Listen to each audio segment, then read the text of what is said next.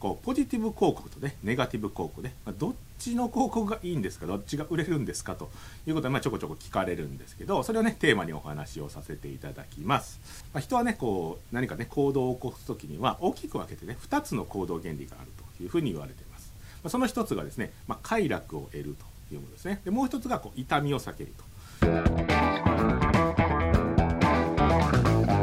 はい、レスポンスの山田です。今日はですね、僕がね、あのちょこちょこね、あの質問をされることの一つとしてある、こうポジティブ広告とね、ネガティブ広告ね、まあ、どっちの広告がいいんですか、どっちが売れるんですかということは、まあ、ちょこちょこ聞かれるんですけど、それをね、テーマにお話をさせていただきます。まあね、ポ、ポジティブ広告でネガティブ広告ではどういうもんなんみたいなところをね、まあ、簡単に説明しておくと、まあ、人はね、こう何かね、行動を起こすときには大きく分けてね、ふたつの行動原理があるというふうに言われています。その一つがですね、まあ、快楽を得るというものですね。でもう一つがこう痛みを避けるというものがあるというふうに言われてるんですけど、このね快楽を得るというのは具体的にどういうものかというと、まあ、例えばそうですね、まあ、会社の売り上げが上がってね嬉しいとか、あとはそうですね、なんか好きな彼女とね、まあ、付き合えて、まあ、好きな異性ですかね、付き合えて嬉しいとか、そういうこうポジティブな気持ちになるようなものですね。まあ、快楽が得られるようなものがね、その快楽を得るというもの で, で一方で痛みを避けるというものですね。これがどういうものかというと、まあ、さっきの例でいくと、それで会社の売り上げがねこのままではずっとずっとこう下がっていっちゃいますよと、ね、潰れたら大変なことになりますよねと。だからそれを避けるためにこういったことをやりませんかというね、痛みを避けるためにこういったことをやりませんかみたいな形ですね。まあ、その行動原理がですねこう痛みを避けるというものですねになるんですけど、この快楽を得る、ね、痛みを避けるというこの行動原理なんですけど、この快楽を得るという方方向ですね、これを強調したアピールしたあの広告のことをポジティブな広告って言って、このね痛みを避けるというところで、まあ、痛みアピールしていくっていう感じですかね。でその広告のことをネガティブな広告というふうに言ったりするんですけど、このポジティブとネガティブどっちがいいと思いますか、どっちの方が売れるというふうに思いますか。まあ、これね結構ねあのいろんな説があるんですね。まあ、どこっちがいいこっちがいいみたいな、ね、説があるんですけど、僕の経験上のものと、まあ、ダイレクト出版ではね結構かなり年間というか、まあ、めちゃくちゃ広告いっぱい出してるので、まあ、そのねデータとかを見てる限り、まあ、そ, そこからのね結論としては、まあ、一応ねそれをお話しさせていただくと、まあ、どっちがいいっていうのはないですというのが、まあ、結論かなと、まあ、僕の見てる限りね。でじゃあ何なんだというと、やっぱりね状況によってこれやっぱり使い分けるというのが、まあ、一番効果的だなというのが、まあ、実感値としてありますと。いうところですね。まあ、実際にどういうことかというとっていうところで、まあ、説明させていただきたいと思うんですけど、で僕はですねあの最初こうネガティブなねあの広告の強いというふうに習ったんですよ。勉強したんですね。ああそうかと。例えばなんですけど、例えばいちまんえんをねあげますって言われたら、まあ、まあありがとうございますっていう感じで、まあ、もらうというね、 あ, ありがとうっていう気持ちまあまあありますけど、まあ、それぐらいじゃないですか。なんですけど、例えば自分の財布があってそこからねなんかお店でご飯とか食べてる時に、あ今あなたの財布からあの知らんやつがいちまんえん抜こうとしてますよって言われたら、ね、おいってこうなりますよね。何してんねんみたいな。このねいちまんえんをもらえるっていうのと、やっぱいちまんえんを財布から取られる、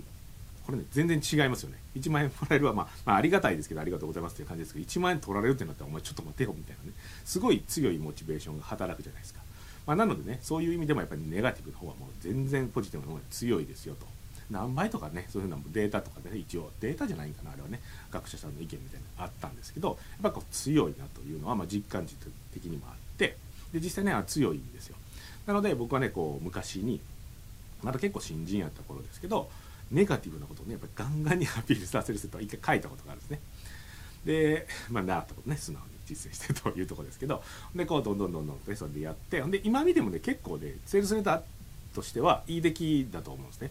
でまあ、当時のねその先輩の、まあ、すごいなっていうふうに思ってたライターの人に、まあ、これええやんみたいな、これうれしそうやなみたいな感じでこう言われてたんですよ。なのでまあねこれは売れるなというふうに思いながらこうね実際リリースしてみたんですよ。それをねこうお客さんに見てもらう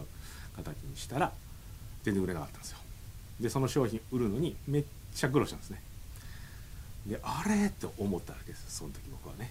じゃあねあの反対にあのポジティブなものがまあいいのかという話なんですが、まあ、これについてはね結構、まあ、諸説あって、実際ねこうデータとかを出してきてポジティブなものの方がね反応いいですよみたいな、でネガティブなものはやっぱ感じ悪いじゃないですかみたいな、ね、相手をこうがこうねあの心の傷をえぐるみたいで、そんなんあんま良くないでしょみたいなね、そういうふうなことをね言っておられる方もいるんですけど、まあ、実際のね僕たちがね広告を出してるデータとかを見てみると、やっぱねポジティブな訴求の方がそんなに強いとかっていう傾向は、まあ、見られないんですよね。まあ、ネガティブなものはやっぱり強いですよ。で例えば今やったらそうですね、あの Facebook とかでこうねいいねを集めながら、みんなにね好感を持ってもらいながらお客さんもね獲得していくみたいな方法もありますし、実際ね僕らもそれやってますけど、やっぱりねやっぱりネガティブなものが効果ないかというと、まあ、そんなことないですね。やっぱ根強くちゃんとね効果があるという状況なんですよ。じゃあねあのどっちやねんということじゃないですか。でそもそものところねちょっと考えてみると、まあ、商品を買う理由ってねやっぱりいろいろあるじゃないですか。こうネガティブなものでねあの理由で買う時もあれば、ポジティブな理由で買う時もありますよね。例えばそうですね、どんな感じかというと、ちょっとまああんまり良くないかもしれないですけど、分かりやすく説明するために、まあ、がんの患者さんがいるとしますと、まあ、がんになってますと、まあ、僕でもいいですけど、でその方にねこうねその手術を受けてもらおうと、まあ、お医者さんだとしてね手術を受けてもらわないといけないと、でそれで治してもらわないといけないという時に、なんて言ってねあのアプローチしていくかというところなんですよ。やっぱりねこう普通に考えると、やっぱり診断の結果、まあ、がんやっていうことが分かった、ここはねがんになってるからここをね切除してやることで、まあ、健康な体に戻れますし、ね、死ぬという最悪の事態を避けることができますというような内容を伝えますよね。これって結構ネガティブじゃないですか。まあ、死をねあの連想させるというか、死ぬということを避けましょうというアピールなんでネガティブですよね。なんですけどネガティブだからといってこう手術受けないでおこうみたいな感じにならないですよね。まあ、受けようってなるじゃないですか。もちろんねそれプラス健康な状態になってねこうずっとね家族とまた一緒にねすごく時間長くしましょうとかね、そういうねあのポジティブなことを言ってもらったら、さらにねじゃあやろうという気にはなりますけど、まあ、ポジティブとかネガティブとかそういう問題じゃないですよね。それで決意するという感じじゃないですか。まあ、このねがんの手術の事例はこうネガティブな理由で、まあね、こう受けようっていうふうに思うという事例なんですけど、まあ、ネガティブポジティブっていうよりもそれで受けるっていうふうに決断するっていう感じですよね。でこのねがんについてはこうねネガティブな理由っていうことでしたけど、まあ、ポジティブな理由でねやっぱり商品を買ったりとか行動するというようなこともまあよくよくありますよね。まあ、例えばそうですね、今目の前にあるのでいうとこのモンブランのペンとかっていうのがありますけど、まあ、これも結構ねあんまりネガティブなねあの理由で買ったりしないんじゃないかなというところで、そういうアピールでねカットしないんじゃないかなというふうに思うんですけど、例えば何でしょうねネガティブにいくんやったら、まあ、このねペン使ってないと何でしょう仕事あんまりできんやつやと思われるでみたいなことを言ってねこう売っていくとか、まあまああんまりこうそれ何それみたいな感じですよね。そんなんで売れるわけないって感じですよね。まあ、どっちかというとそのねこう価値が分かる人にしかねあのね選ばれた人のペンですよみたいな感じであるとか。そうですね、まあ、僕らねセールスライターであればこう書くっていうのが仕事なので、ペンもね仕事道具なんでいいの使いましょうみたいなね、そういうふうなアピールであったりとか、あとはそのね何でしょう、まあ、卒業祝いとかね、あのー、